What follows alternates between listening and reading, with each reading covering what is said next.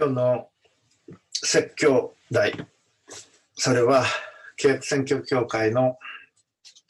モットーでもあります。約束の地へ共に Together to the Promised Land です。えーこれは、えー今は紙では皆さん、えーここ数週間見ることはできていないと思いますけれども、えー州法にもその表紙に記されている契約選挙協会のモットーであります。昨日の3月21日、これは契約選挙協会の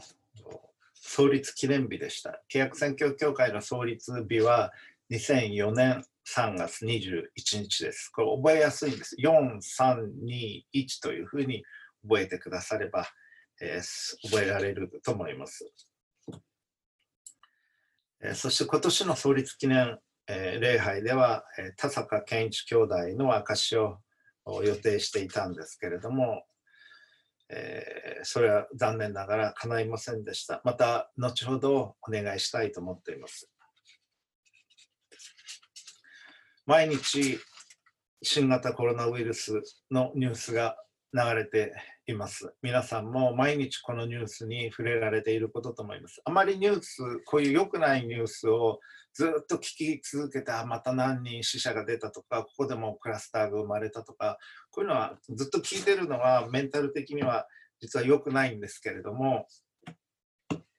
えーですからニュースはまあほどほどにしておいた方がよろしいかと思います。どういうことが起こっているのか、何に注意すべきかということは念頭に置きながら、でもあんまり、えーニュース付けにはならない方が実は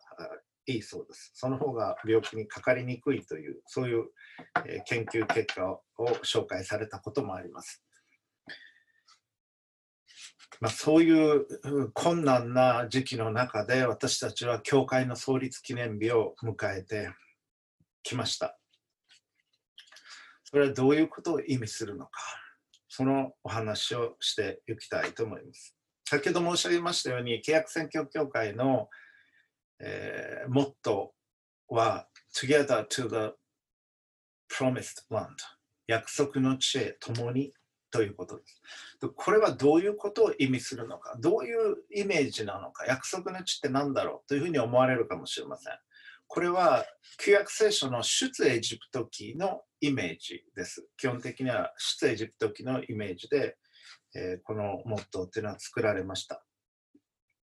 出エジプト記というのは出エジプトというぐらいですから、エジプトにもともといて、そこから出ていくという話です。イスラエルの民は、えーヨセフの時代に、まあ、ずっと昔ですけれども、エジプトに移動していき、そしてそこから数が増えていった。それがイスラエルの民、えーとなっていくんですけれども、長く、まあ、460年と言われています。なまあ、今から400年前というと、江戸時代の初めぐらいになりますから、それよりももっと昔ですから、まあ、戦国時代になるわけですけど、その時代からずっと今に至るまで、